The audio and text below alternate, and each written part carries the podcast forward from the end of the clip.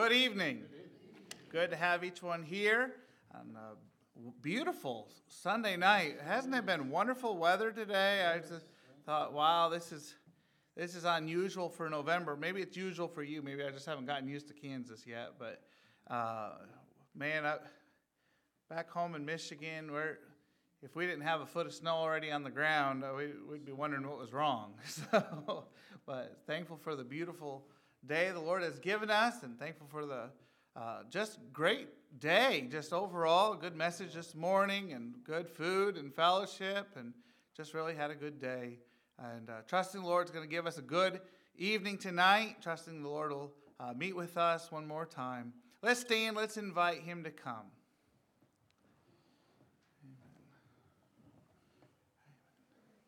Brother West, would you please pray for us?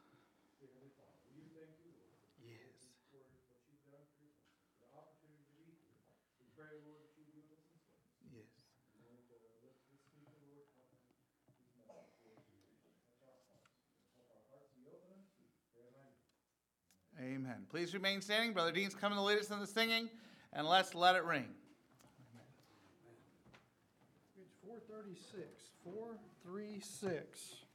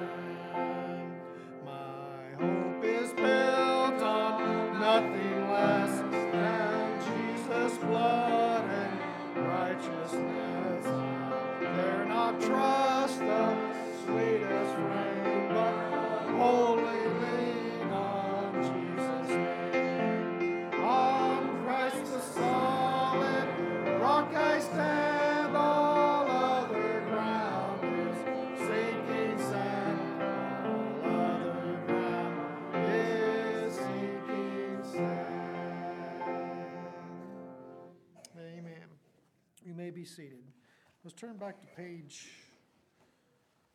108. 108. Thank you for your good singing.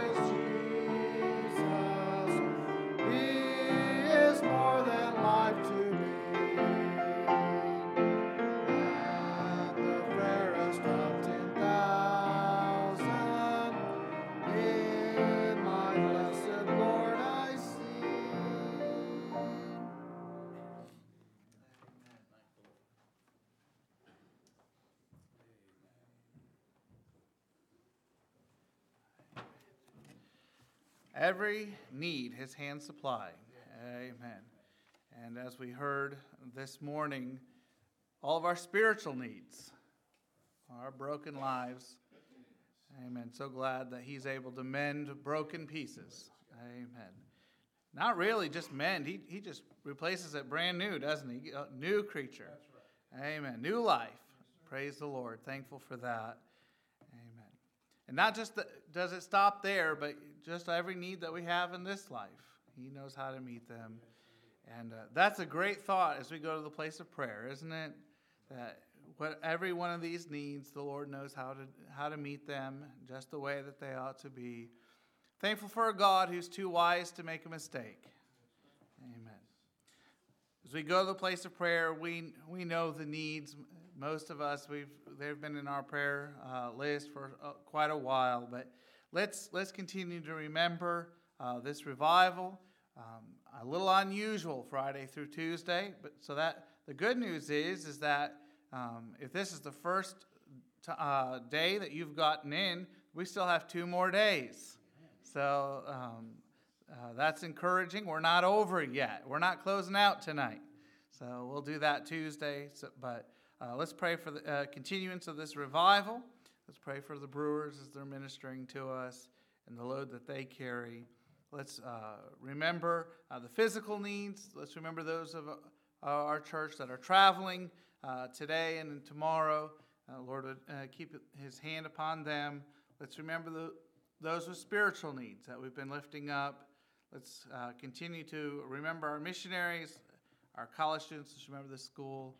Lord would help. Let's remember this baby, Tyler Ann. Lord would continue to touch and help her, and as, as well as Becky, um, uh, that the Lord would uh, help her to continue to do well.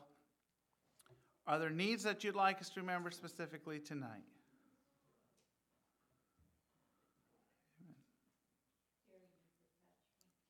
All right, let's remember Brother Gary. Lord would touch him. Know there's many unspoken requests. I know these needs are really important. God knows about each one of them. Secrets on earth are not secrets in heaven. And so glad for that. Glad that God has the, uh, his eye upon us, and he knows just exactly what we have need of. As uh, we go to the place of prayer, Brother Shaper, would you mind leading us to the throne of grace together? Yes, I, I guess I should have specified. We've got two. yes, if you'd please pray for us.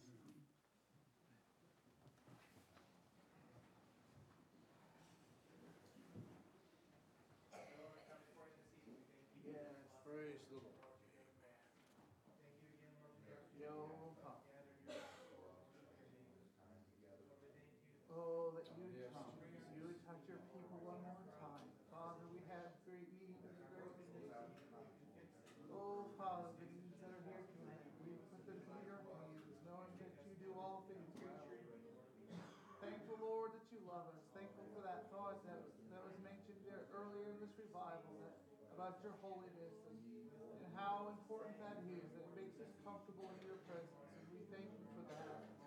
Thankful, Lord, that you are a God who does right. You're the righteous judge of all the earth. Oh, Father, we just we just put our, our faith and our trust and our confidence in you. Oh, we know that you do all things well. Lord, we don't want we don't want to go another way. We, but Lord, this is the way want to pursue you. To make you happy in all that we say and all that we do. Father, we ask that you touch Brother Brewer one more time. Lord, we've appreciated how you've helped him, the messages, the truth that he's presented to us. And we just ask that, that Lord, that you continue to help him. We ask that you make it easy for him to preach. And, and Lord, that he sends your uh, strength and your help and your words in his mouth. And, and Father, help us to hear. Help us to to walk in the light that you would show revival. Lord, show us light. Don't, don't allow us to be darkened. Don't allow us to grow weary in well doing. Don't allow us to grow sleepy. Father, you know the physical needs. We put them in your hands. Oh, Father, we cling to you tonight. We cling to you.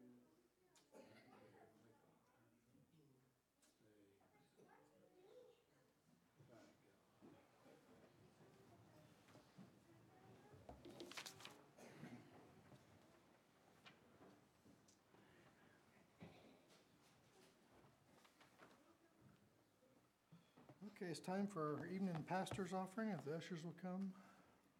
We'll be singing page forty-one. Forty-one.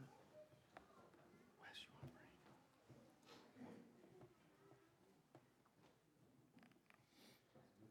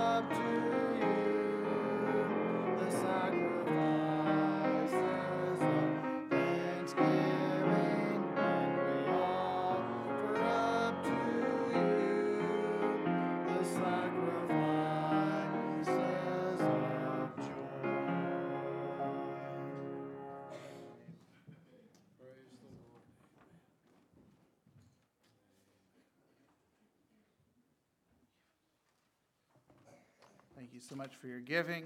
Uh, Just quickly, by way of announcement, want to remind you that revival continues uh, through Tuesday. Um, Also, um, on the 1st of December, we are planning a special dedication service for Bryson, and there will be um, a dinner afterwards. And we, our intention is to have the evening service right after the meal so that uh, so you only have to come once. You won't have a day like today where you, some of you didn't get a nap at all, and uh, so uh, we'll do things a little differently uh, on the first. So um, I want you to be uh, planning for that. All right. I believe that we're going to turn the service over to the brewers at this time. So thankful for the truth that we heard this morning. Thankful that God knows what to do with broken pieces. Amen. Let's pray for the brewers as they minister to us in song and in the word.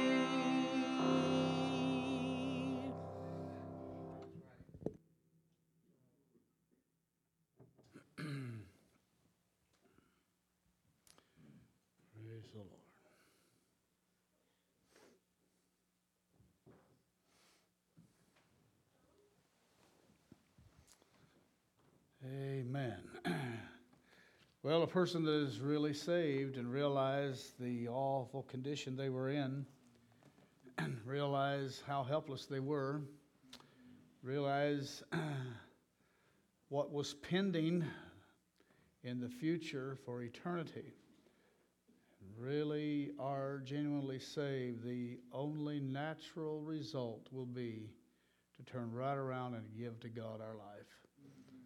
When we realize how, how, how desperately we were in and helpless condition and how the awful foreboding of an eternity without God, when those realities settle in and we realize God has forgiven us and made us ready for heaven, our only our only response is lord here here's my life.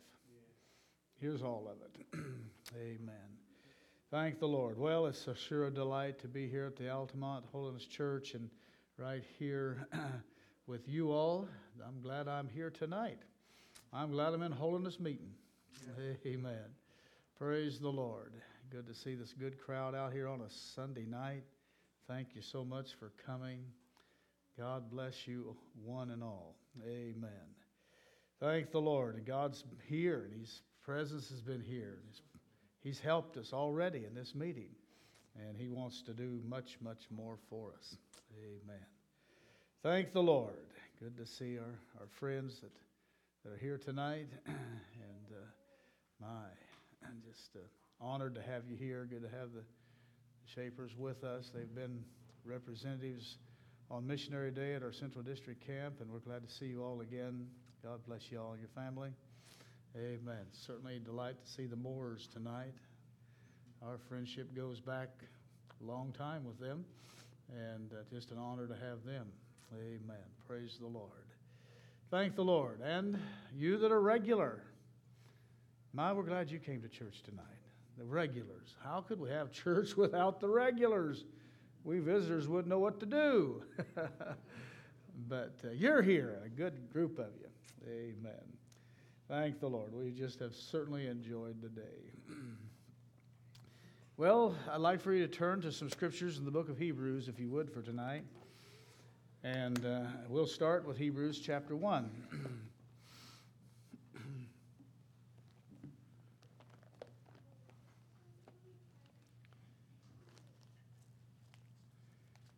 Amen.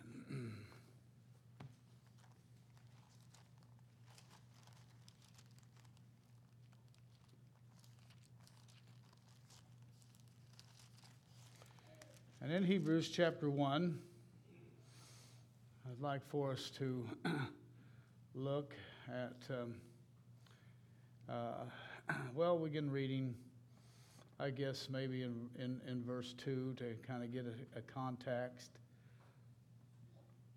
Hath in these last days spoken unto us by his Son, whom he hath appointed heir of all things, by whom also he made the worlds, who being the brightness of his glory and the express image of his person, and upholding all things by the word of his power, when he had by himself purged our sins, sat down on the right hand of the majesty on high, being made so much better than the angels, as he hath by inheritance obtained a more excellent name than they. Before we go to chapter 8, uh, for the next text, I want you to at least circle in your mind the words found in verse 4 better than the angels, more excellent name than they. then slip over to chapter 8, this time verse 6.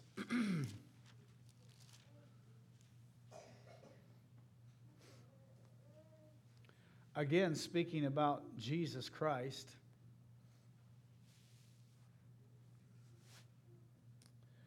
But now hath he obtained a more excellent ministry, by how much also he is the mediator of a better covenant, which was established upon better promises. So the theme is continued here.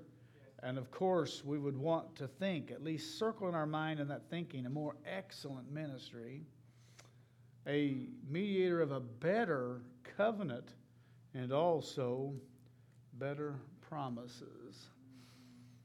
Now, all of these betters up till now that we have at least uh, observed I'd like for you to slip back to chapter 6. And we're going to look at one more verse, verse 9.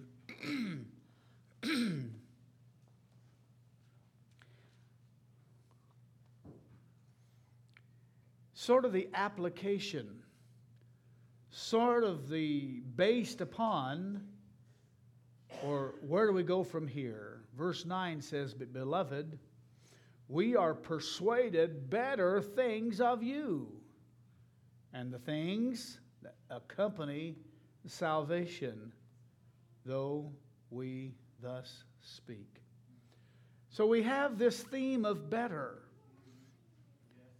And now we have, based on all of these betters, he says, I am convinced, I am persuaded of better things for you. Isn't it wonderful that the things that are better is just not contained within the Godhead Himself? But He has a way of making things better for you and I. And Paul and the author, I almost slipped, didn't I?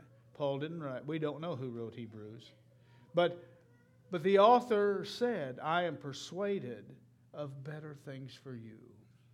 Our Father in heaven, we come to you this evening. We want to thank you for this revival. Thank you for your manifest presence. Thank you, Lord, for your goodness to us. And Lord, we know you're at work. We know that before we ever arrived, we know that you were already beginning to work with hearts and deal with souls. And Lord, we believe, no doubt, that the work of conviction is even intensifying in the hearts and minds of individuals. They may not even understand why but it's because you are dealing with them in a more tent way this weekend. We pray, Holy Spirit, that Thou will now be with us. The Word of God is going to be the centerfold of this service right now. And now, Lord, as we look into God's Word by the ministry of preaching, anoint this vessel of clay. We remember, oh God, we remember the very first time that we preached under an old gospel tent, July the 3rd, 1977. Oh, how apprehensive we were, how anxious we were, how scared we were. And oh, how we prayed that you would somehow help us that very first time. And now, these many, many, many, many times since then, we stand behind the sacred desk and we still recognize how we need you. We still feel that inadequacy we still want you to know we depend on you like as though it was our very first time of preaching. Help us, O oh God, to utter truth. But Lord, more than that, touch hearts, we pray tonight. And you know, Lord, how to take the truth and drive it home to the soul, take it home to the heart, turn lights on, let truth sink in and have its effect. And we'll thank you for what you do. In Jesus' name, amen.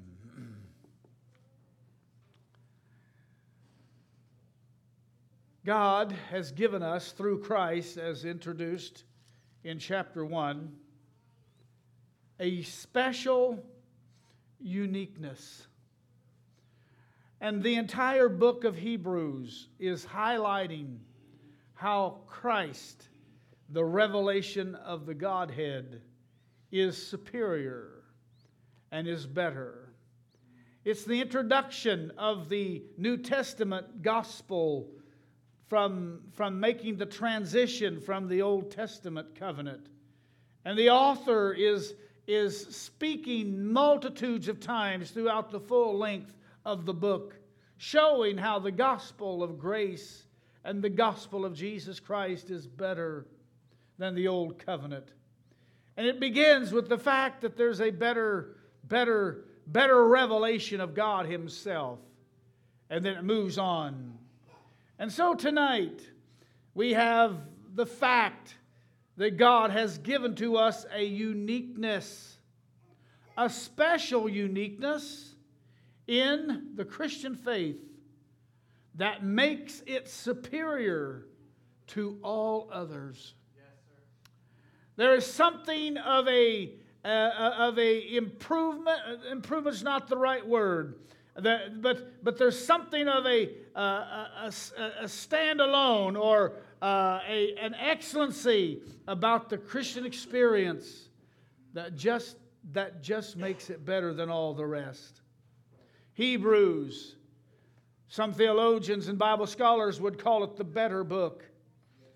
And so it stresses this superiority. And for the sake of the message tonight, I'd like for us to look at some of the superior uniquenesses of Christianity.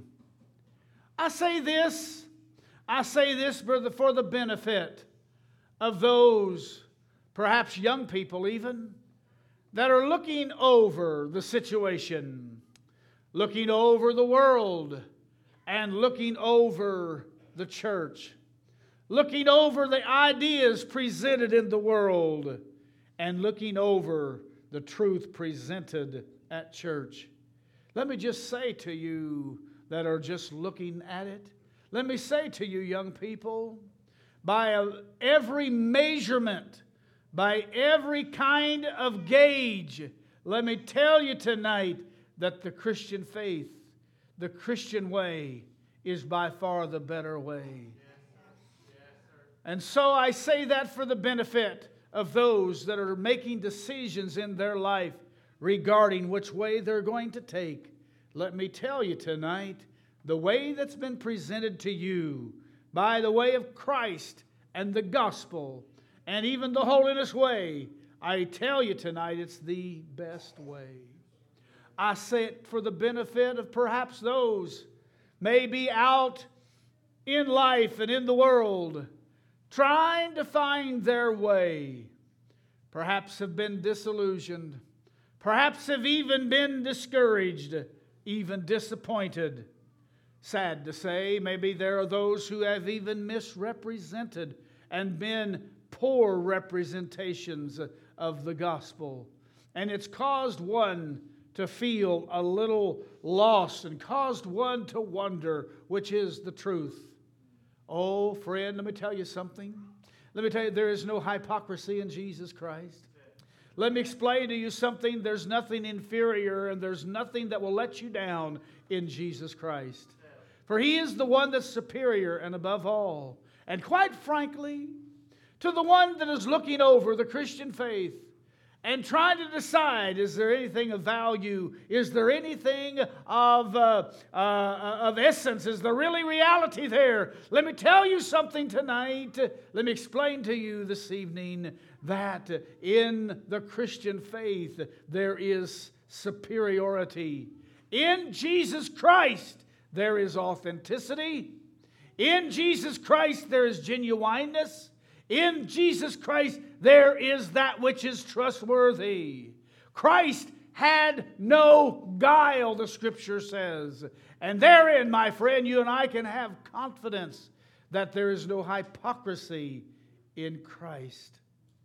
The first unique, superior quality of Christianity is found as is compared to all others the unique strength of a loving God.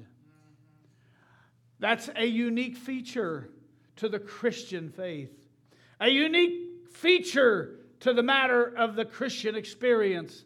It starts with a loving God. God who is full of love. The scripture right out says it in those three words God is love. For God so loved the world. God is the embodiment of love and compassion. He is the one who has expressed the greatest intra- human interest there is. He has lots vested in you. We notice in false religion and those uh, outside of the Christian religion tonight, we notice especially amongst the idols, there is never, never, never, never, never a complexion or a countenance of compassion or love. I've had the occasions. I'm not throwing stones. I'm not, not uh, uh, grinding axes tonight. But I am just letting you know, and uh, I've had those occasions where I have been able to view literal idols. I've observed idols. I've seen these idols and these images. If you would look at a National Geographic or perhaps another kind of, of magazine, some missionary magazines, missionaries have, have, have taken pictures of, of idolatry and the idols, perhaps amongst the people that they're trying to win to Jesus Christ. Amongst the pictures and the images of the idols that I have observed, not a single one have a loving countenance on them. Their eyes are full of, of hostility their mouth and their facial expressions, and the other matters of their facial countenance, my friends, is scary to look at. I've held a number of revivals in Tacoma, Washington, at our West Holiness Church there, Mount Tahoma. A few years back, there was an outreach amongst that church among the uh, Laotians and, and some of the Orientals and, and even the Chinese. The open door was such that when their mother and dad went to the, to the Buddhist uh, shrine, the mother and dad would go in there and burn incense to the idol of Buddha and, and, and so on and so forth. They would let the children just run free, just run helter skelter. And the church had uh, uh, opportunity to be able to uh, invite those, uh, those, those kids over to have a Bible club or a, a, some sort of a service or something for them while their parents uh, were in uh, burning incense to the false god of Buddha. I've driven by that, that shrine, I've been by that place, that Buddhist temple, I think is what they call. And of course, there's an image of Buddha out there. There he was, my friends. He wasn't even handsome. I don't think any young lady would even th- look upon him and be attracted to him at all. No countenance of compassion or passion or love, but an awful bitter looking face. A little bit like me, probably a little bit overweight, but nevertheless not happy. At least I'm happy with my overweight.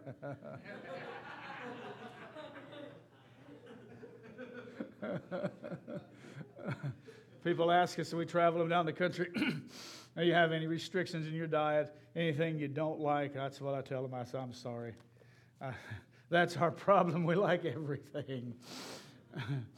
but nevertheless, I'm just saying that there's a uniqueness in Christ in that He is full of love and compassion.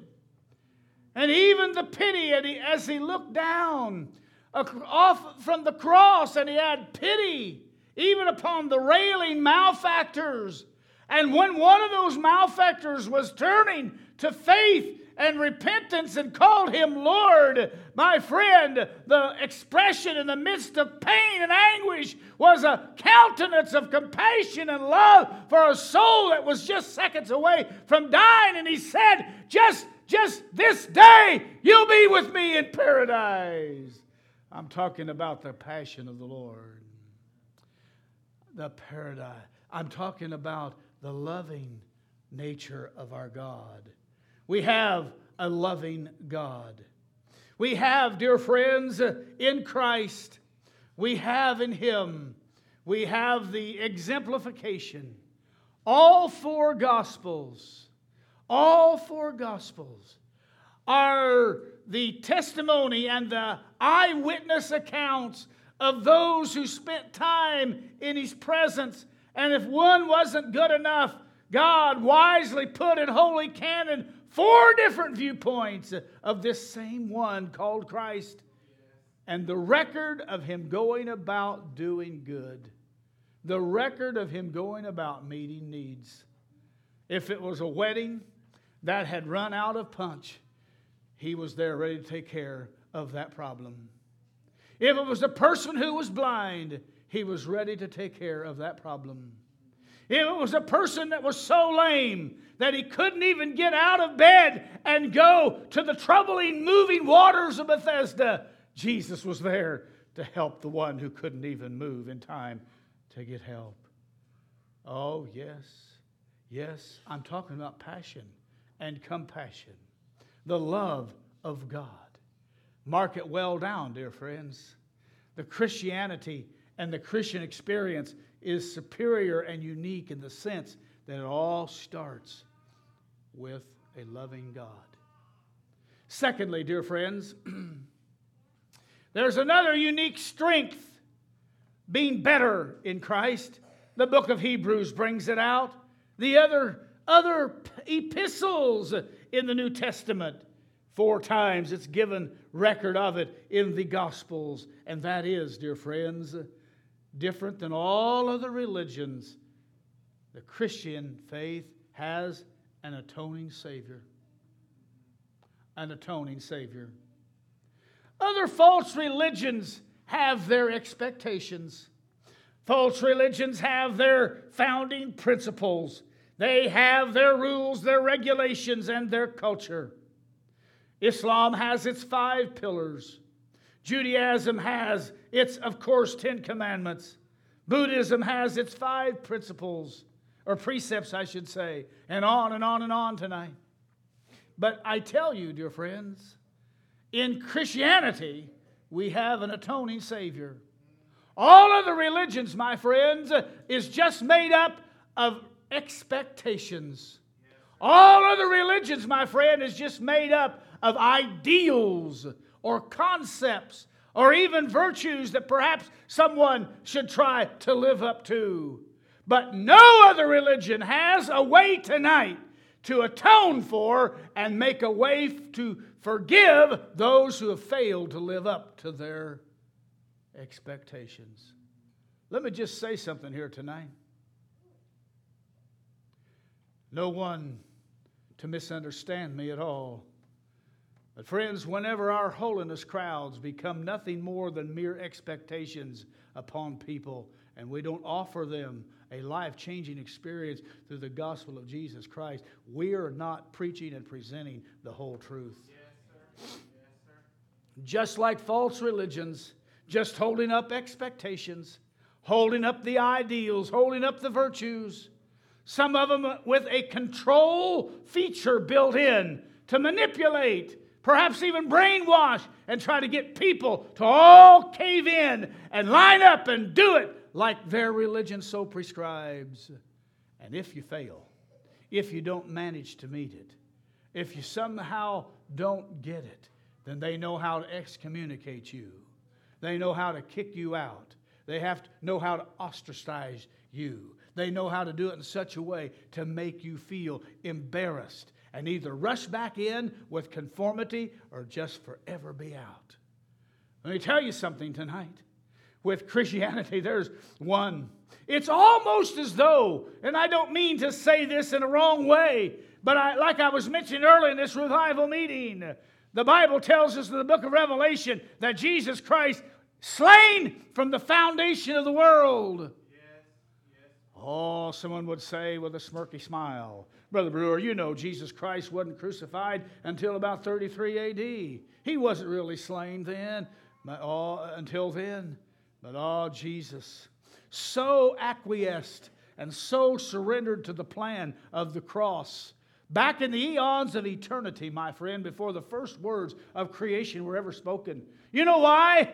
A wise God, an intelligent God, a, a God of omniscience, as He is, was smart enough to know if He would endow a human being with a will, some rascal down the road was going to take that will and use it wrongly. And God knew with his intelligence and omniscience before he ever set it out, before he ever started, that in order to redeem and restore, in order to somehow bring fallen humanity back in, uh, in, in, in, into favor with into line into favor with God, there was going to have to be a method of atonement.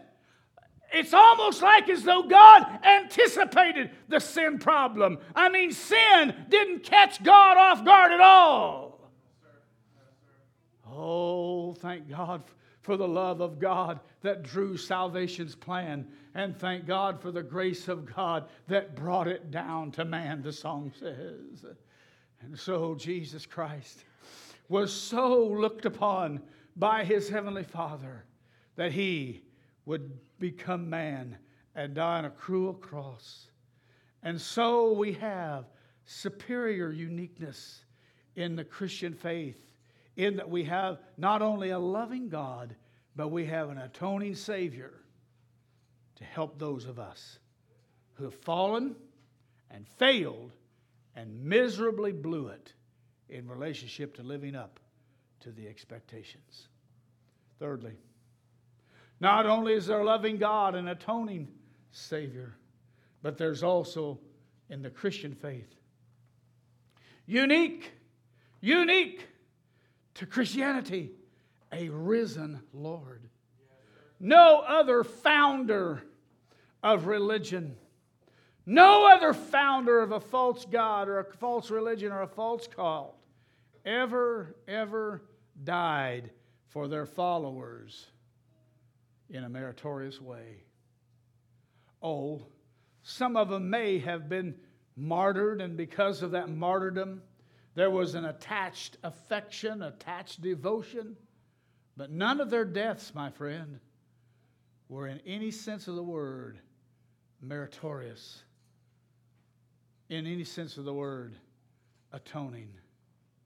But, friends, I needed something more than just mere atonement. I needed something more than mere forgiveness for my sins. I thank God for the precious blood that was shed in my behalf for, the, for, for my past sinful record.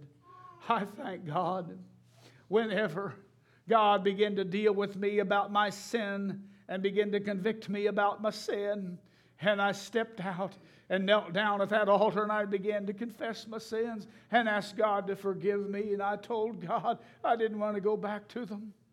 I'm glad, my friend, that the blood had been shed. It was there available for me. It was there. It had not lost its power. It was working. It was possible. And it worked that night. It was there, efficacious, if I can use that word, for my need. But, oh, friends, Thank God for a record now that has been cleansed. A record of sinful past has been forgiven. And all the things that I've done that was wrong has all been pardoned and, and, and, forgiven. Thank God. Theologians call it justification, and really it is, without a, too strong of a play on words. He can forgive us so thoroughly, He can wipe away those sins of ours so cleanly that, that it's just as if we'd never sinned. That's because of his precious blood. But really, I needed something more than that. I needed something more than just having my past record cleansed away. It's the same problem that our society is facing in its judicial system and in its criminal system today. Multitudes in the performance of crime have been apprehended, arrested, finally, with trial, have been sentenced to time in jail, time in penitentiary. Different varying lengths of time of sentences. But here's the problem our society has in the criminal justice system. Here's what the problem is tonight it's called the recidivism rate. And anybody in the court system and then even in the law enforcement system knows exactly what I mean whenever I make that term. And what is is, is this that the likelihood of an individual who has spends their very first jail sentence or pen sentence, the percentage likelihood that they will also come back a multitude of times. It's high. Each state has its own statistics re- relating as to what its recidivism rate is into the penal system. It's as high in some places as 80 and 90 percent of an individual who spends one time of sentence in prison will re-enter there for another crime. You see, a person can serve a full-length five-year sentence, serve it clear to the end of day, and be released. No longer obligated to society, no longer obligated regarding that. Perhaps finish his term even uh, with with uh, uh, you know the uh, uh, probation and whatever, and then finally be an utter, total, complete individual, free of any obligation for his past crime. But all that he's gone through hasn't done a thing to change him on the inside. The United States government judicial system knows how to penalize those who have committed crimes. But the United States penal system has no ability to change a person and keep them out. They have made their attempts. I won't criticize any of the attempts that they've tried to make. And some statistics have indicated some, some, some attempts and methods have worked better than others. But nevertheless, my friend, the point I'm trying to make is this as it relates to God, I needed something more than merely the forgiveness of my sins. I needed something that would keep me from going out and sinning again. I needed something that would change me on the inside. I needed something that would make me a different person. Otherwise, I would be doomed to go right back out and do the same sin all over again and thus, thus be under the same penalty. And so I not only needed an atoning blood to forgive me of everything that I did wrong, but I needed for thirdly, I needed I needed tonight a risen Lord. I needed that same God in Christ to have risen from the dead and in that resurrection power, that resurrection power, now have a power and an ability, a strength and a grace to share with me that I might now no longer live dead in my trespasses and sins, but be raised to newness of life. Thank God for a risen Lord that not only did he die on a cross, but the third day, again, he rose from the dead and thus now has resurrection power. And that resurrection power is given to us. It's given to us at the moment of our salvation. Theologians call it regeneration. Theologians call it the new birth. Life from above. We're talking about the power and the life that God gives us that makes us new creatures in Christ Jesus. And old things are passed away, and all things become new. Surely the devil snickers up his sleeve. Surely he stickers up his sleeve whenever churches, on every church, every street corner almost, will tell their new converts that have labored in sin and sick and tired of the sinful life, and after they get saved, then turn right around and tell them, now you go out the door, you'll have to keep right on living in sin. You got to live in sin, word, thought, and deed every day. Surely the devil snickers every time to think that I've got my own, I've got my own little system here to keep people living in sin. Let me tell you something tonight. I needed something that would give me a help and give me something that would enable me to keep me from going out and sinning again.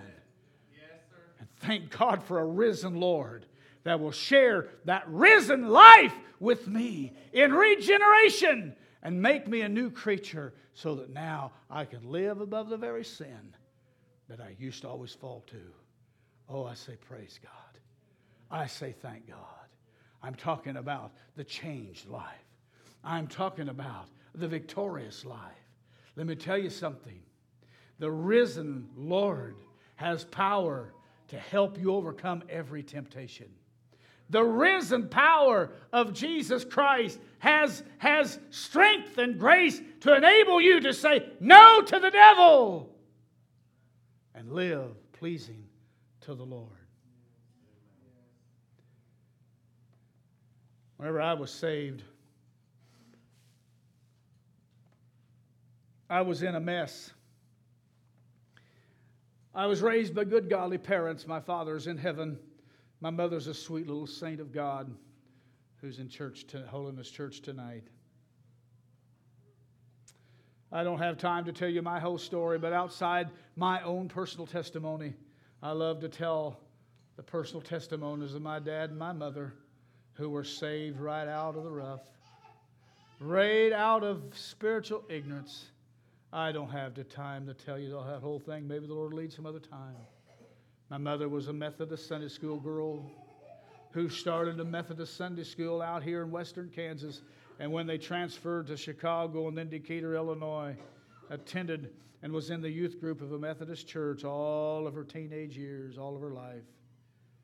And all of those years, right up to the time that she graduated from high school, had never heard one single gospel message and didn't even know that she needed to be saved.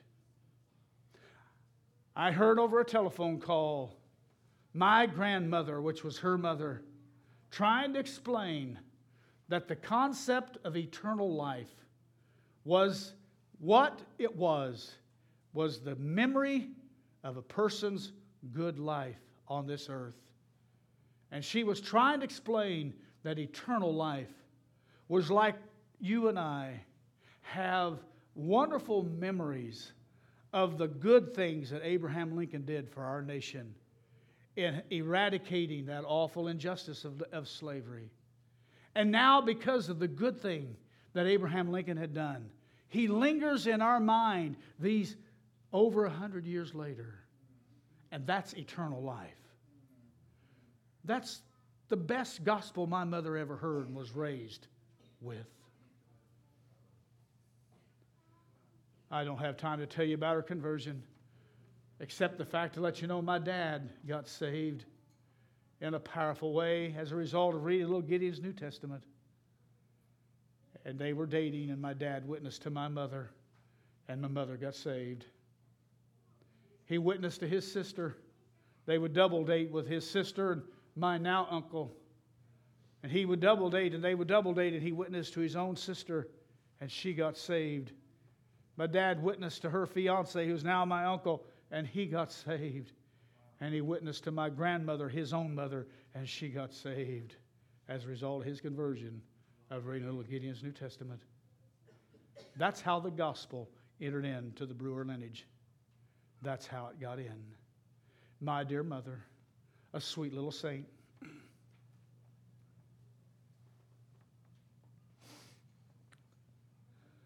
I know it would probably be embarrassing to her, but I just want to tell you about the life change, can I? In one of her sinful eh, nights out in sin, before she was saved, I don't know what they were doing, They were going to go somewhere, and someone hollered out, I believe, of the car and shouted over to the car that she was in and said, Hey, where are you going? And my mother in sin said, To hell if I don't change my ways. Those of you that know my mother would hardly even dream that she ever said such words. She was on her way. But let me tell you something a life change came. A life change.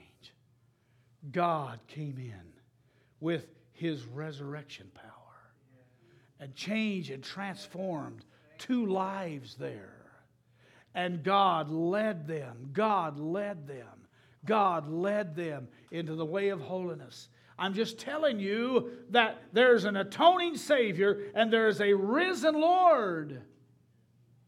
I was raised, I was raised at the knee of my parents.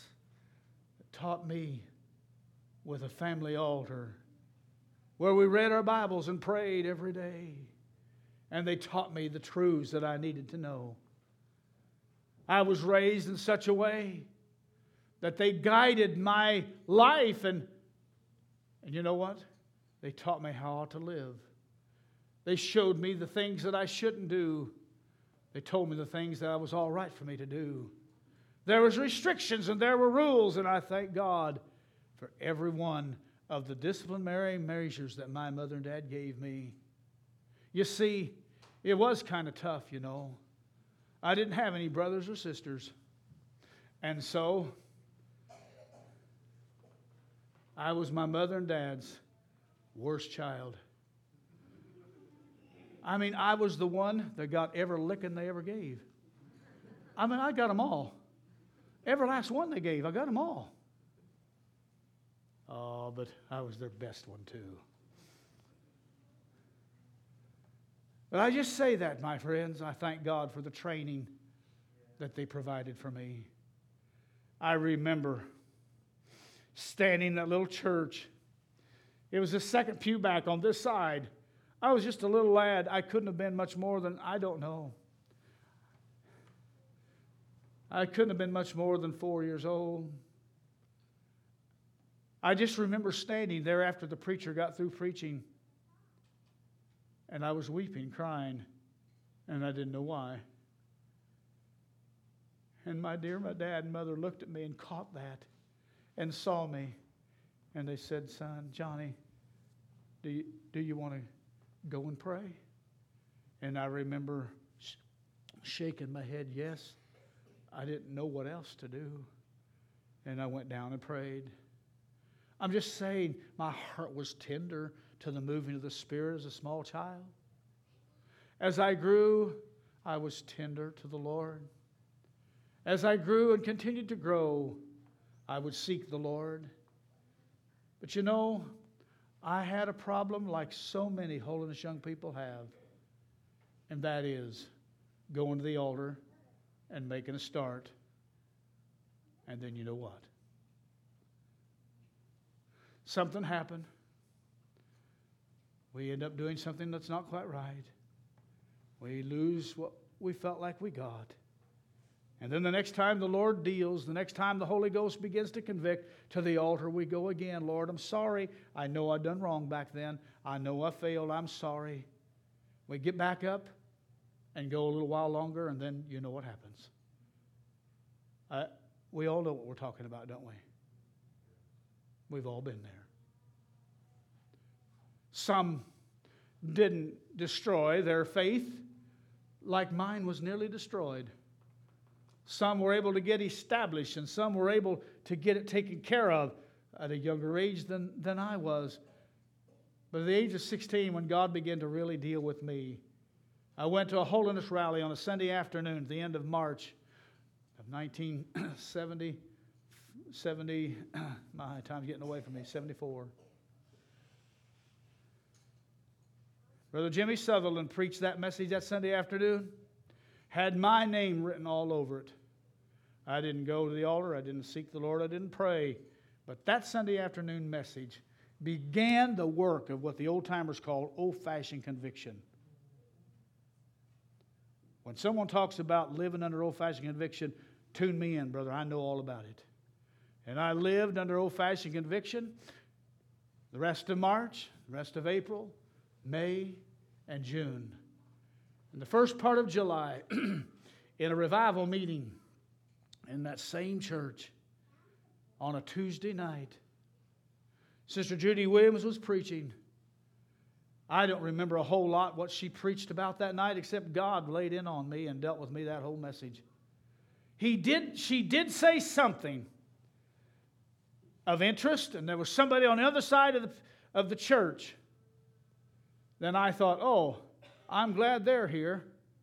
But other than that little slight little thing, other than that, I don't remember anything else she preached except the fact that God had me cornered and cornered, cornered well. When she opened the altar, I was the first one to hit to the altar. But I came. I came with a problem. I knew that I could repent. I knew I could get saved. I knew that I was ready to turn my life over to God. I knew I was ready to sit the, uh, quit the sin business. I knew I was done. I knew the Lord would forgive me. I knew the Lord would do what He had done how many times? But I had that damaged faith. But how can I keep it? I have failed and failed and failed and failed and failed so many times. How can I keep it? And the last thing I had to deal with before getting saved that night was that issue my damaged faith. I knew He could save me that night. There was no doubt. But could I get up Wednesday night or could I get up a week from now and say I've kept the victory? That was damaged. Now, folks, I do not recommend people making a lot of vows in life. Now, if you find the right lady, guys, make that vow. That's a good one to make. And if it's in the will of God, my friend, that's a good one you'll be glad you made. But don't mess up your life with a whole bunch of confusion with making too many vows in life because it just gives the devil a little edge sometimes. But I made a vow that night. And I said to God, God, you know my trouble. You know my struggle. You know how I've tried and tried and tried. And I have failed and failed and failed. Lord, I want to be saved. I, I don't want to go the way of the world. I don't want to go the way I've been going. I want to go your way. I'm surrendering to your plan in my life. And I know that you will save me. I believe you will. But I will make a vow tonight that if you'll save me, that if any time in the future, any time, as soon, as soon as I reckon, realize a fault on my part, right there in that split second, I'll be careful to say, Lord, I'm sorry. I'm sorry. I'll make it right. We'll correct it. And Lord, as soon as I recognize it and realize it, back to you I'm going to come. I'm not going to go on just throwing my faith away. I'm going to keep my faith in you by making the correction, putting it under the blood, and confessing it right as I go. And I'm not talking about a sin religion. I'm not talking about that at all. But I made a vow to God that once I recognize a fault or an error on my part, and that's really when that's when we become responsible anyhow, is when we see it. And I promised God, as soon as I saw it, if it was at a church, I'd say, Lord, straighten me out. I want to be right. Forgive me. If I was out there on an old tractor going up and down a field with a plow or a disc or anything else, and I recognize my wrongness, Lord, here it is. Under the blood it goes. I'm not going on that way. I want to be right. And I have kept my vow to God. And you know what God did for me that night?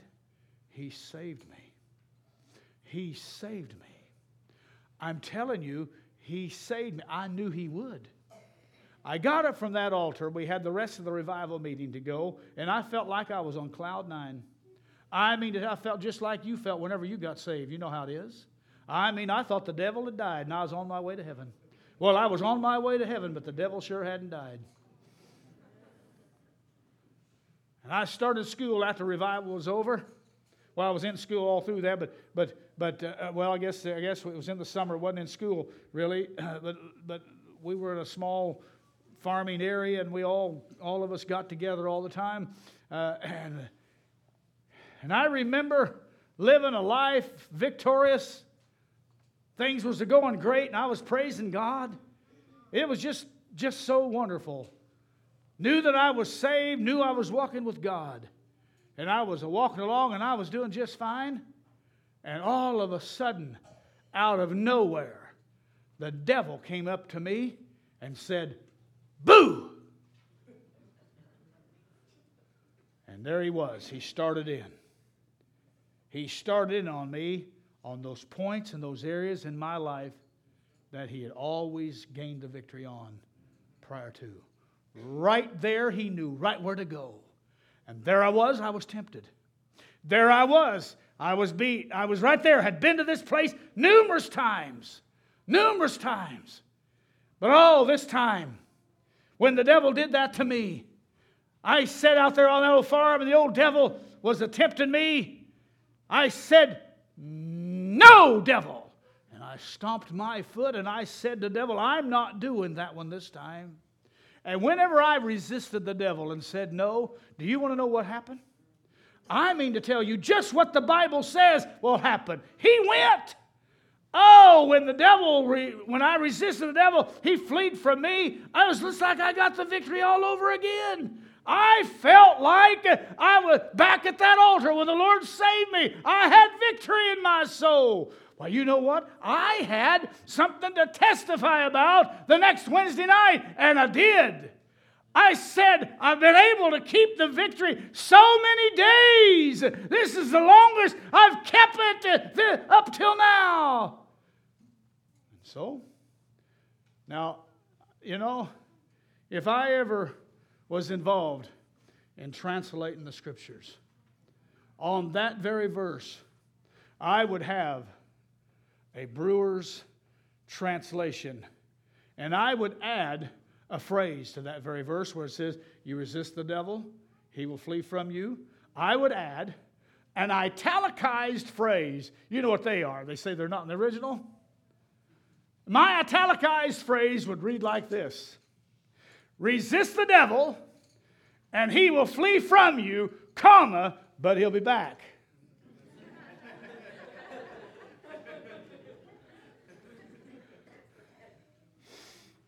And sure enough, I was out there on the farm, whatever I was doing, and there again, I was victorious. God had given me victory over battle number one. And sure enough, the old devil come around and he started in again. And guess what? He thought the old trick would work again. And back to that area of weakness. Back to that very area again. But you see, this time I was a little stronger. I'd said no the first time, and I was a little stronger this time. And my thought was, God gave me the victory that time. I believe He'll give me the victory this time. And this time, with a little more assurance and confidence, I said, a little quicker, I said, No, devil, no, not anymore. It's over. And guess what? He went, he went away.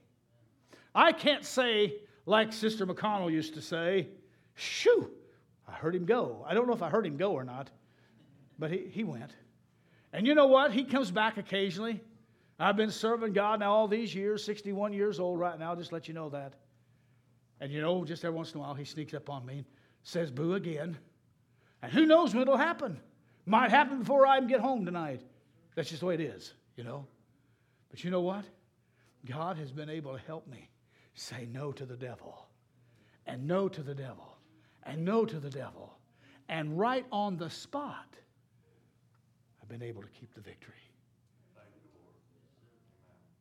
And now, have I ever caught myself? Have I ever caught myself and maybe some things I needed to ask God to forgive me? Have I ever caught myself in some things that I need to go back to the one that I love the most and say, I'm sorry? Oh, yes. Oh, yes, I have. Certainly. But you know, I didn't just let it go on and go on and go on and go on. As soon as it come to my mind, as soon as it come to my recognition, I took care of it quickly. And that's how I kept the victory.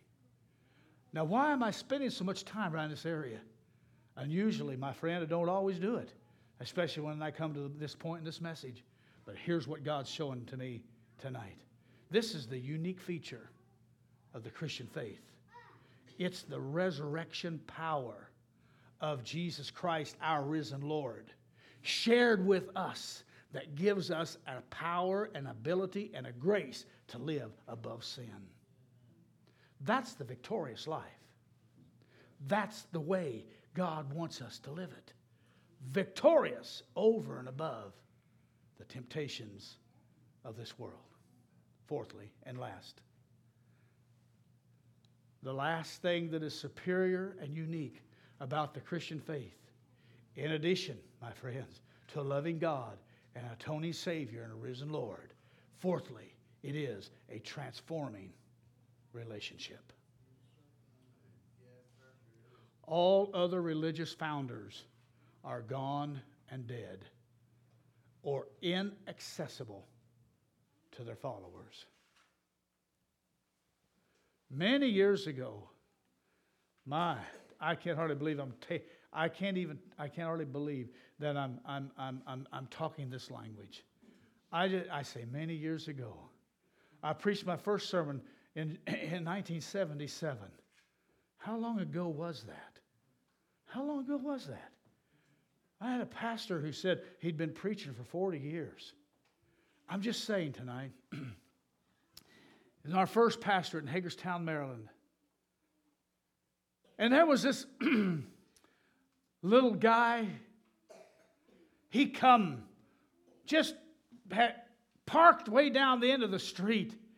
He'd gotten him. Uh, it wasn't like a. I mean, it wasn't a flat uh, monitor screen at all. It was back then, when when VCR was was was just coming out. Okay just barely coming. It was high tech.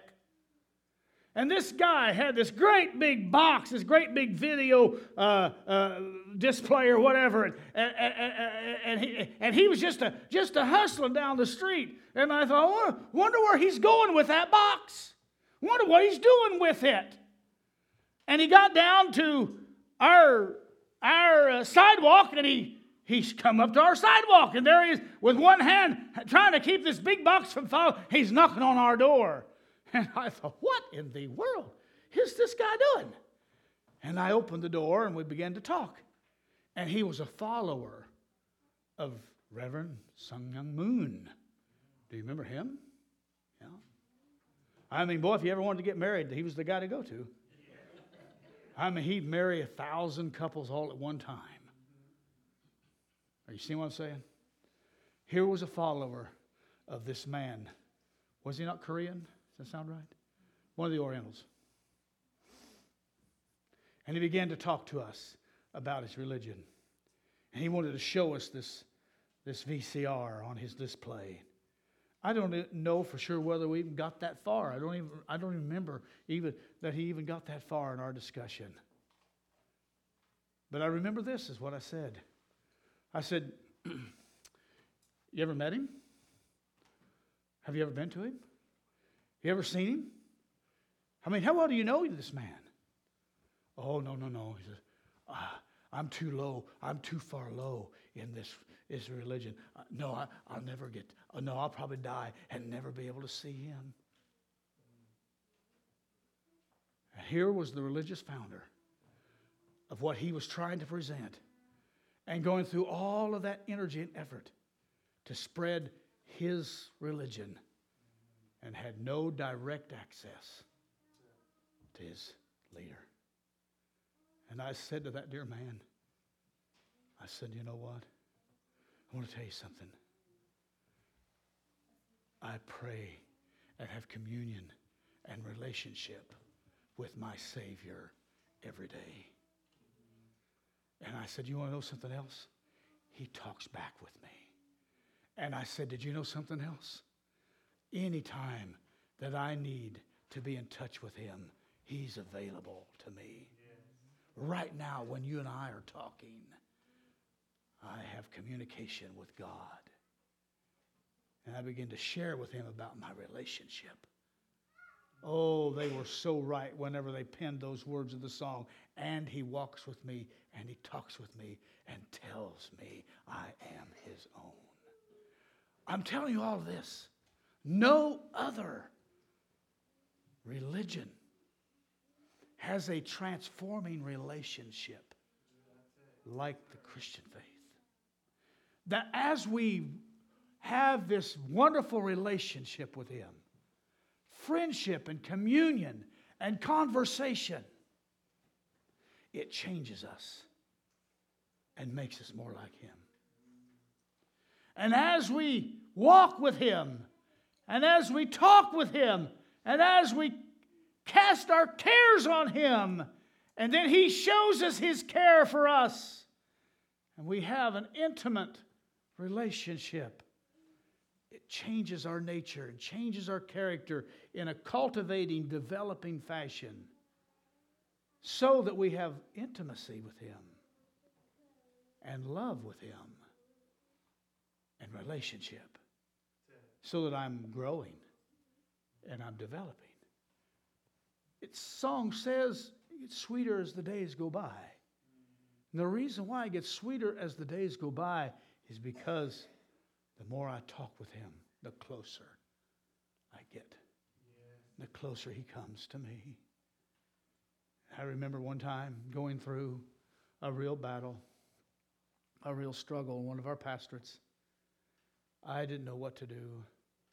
I didn't know how to handle things. I didn't know what to say.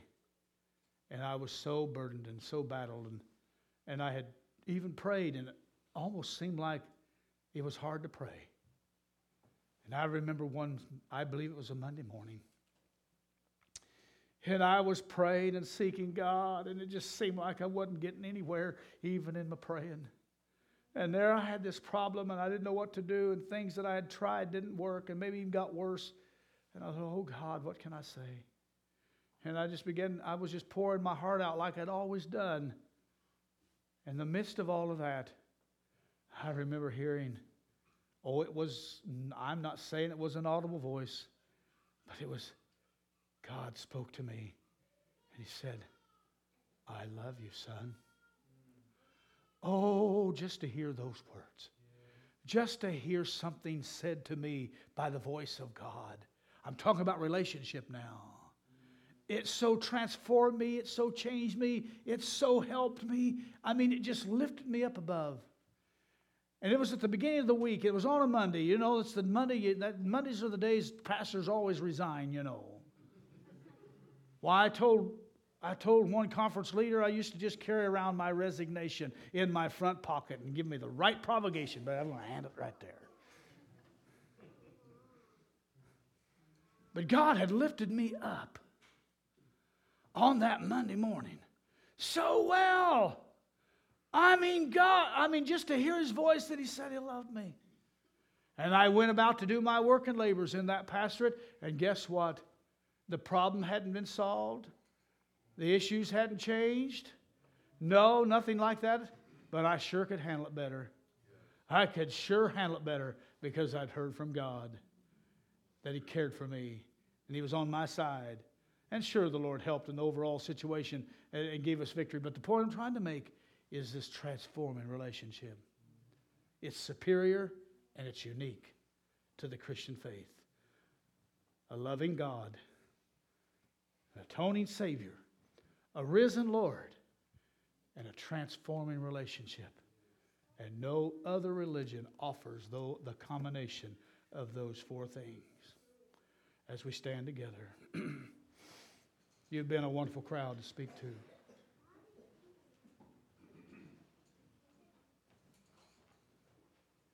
I've done my very best to present to you how good God is. I've done my very best to present to you how good the gospel is. I've done my very best to present tonight the case that could easily convince and persuade us. The author of Hebrews says, I'm persuaded of better things for you. Tonight, I don't know where you might be spiritually, young people. I don't know where you might be. Any, no matter what age, I don't know where you might be in your journey. But the altar's open tonight.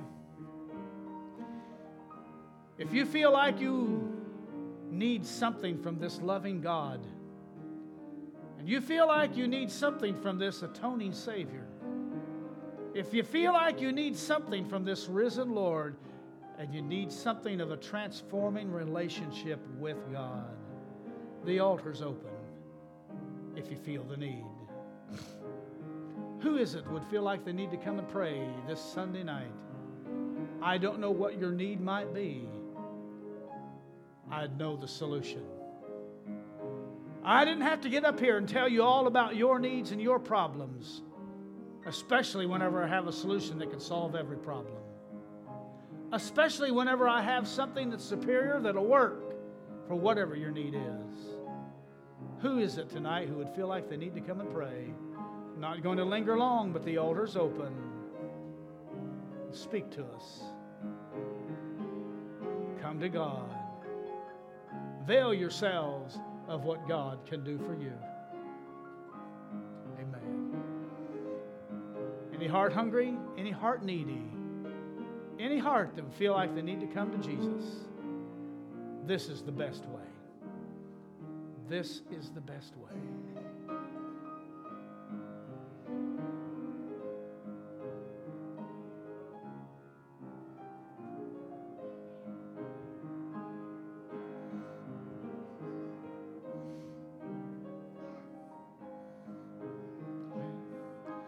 Not going to linger long.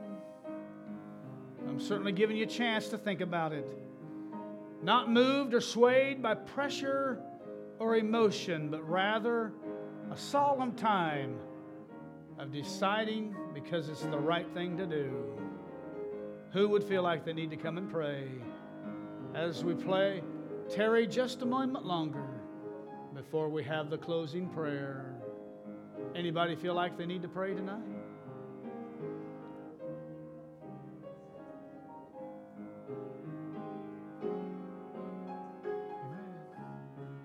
God will help you. He loves you. He'll help you.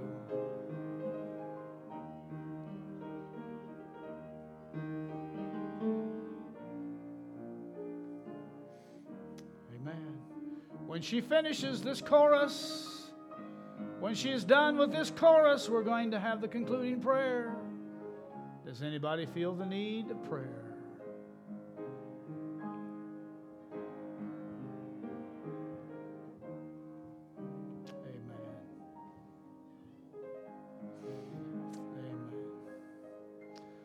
Thank you so much. Thank you so much for coming.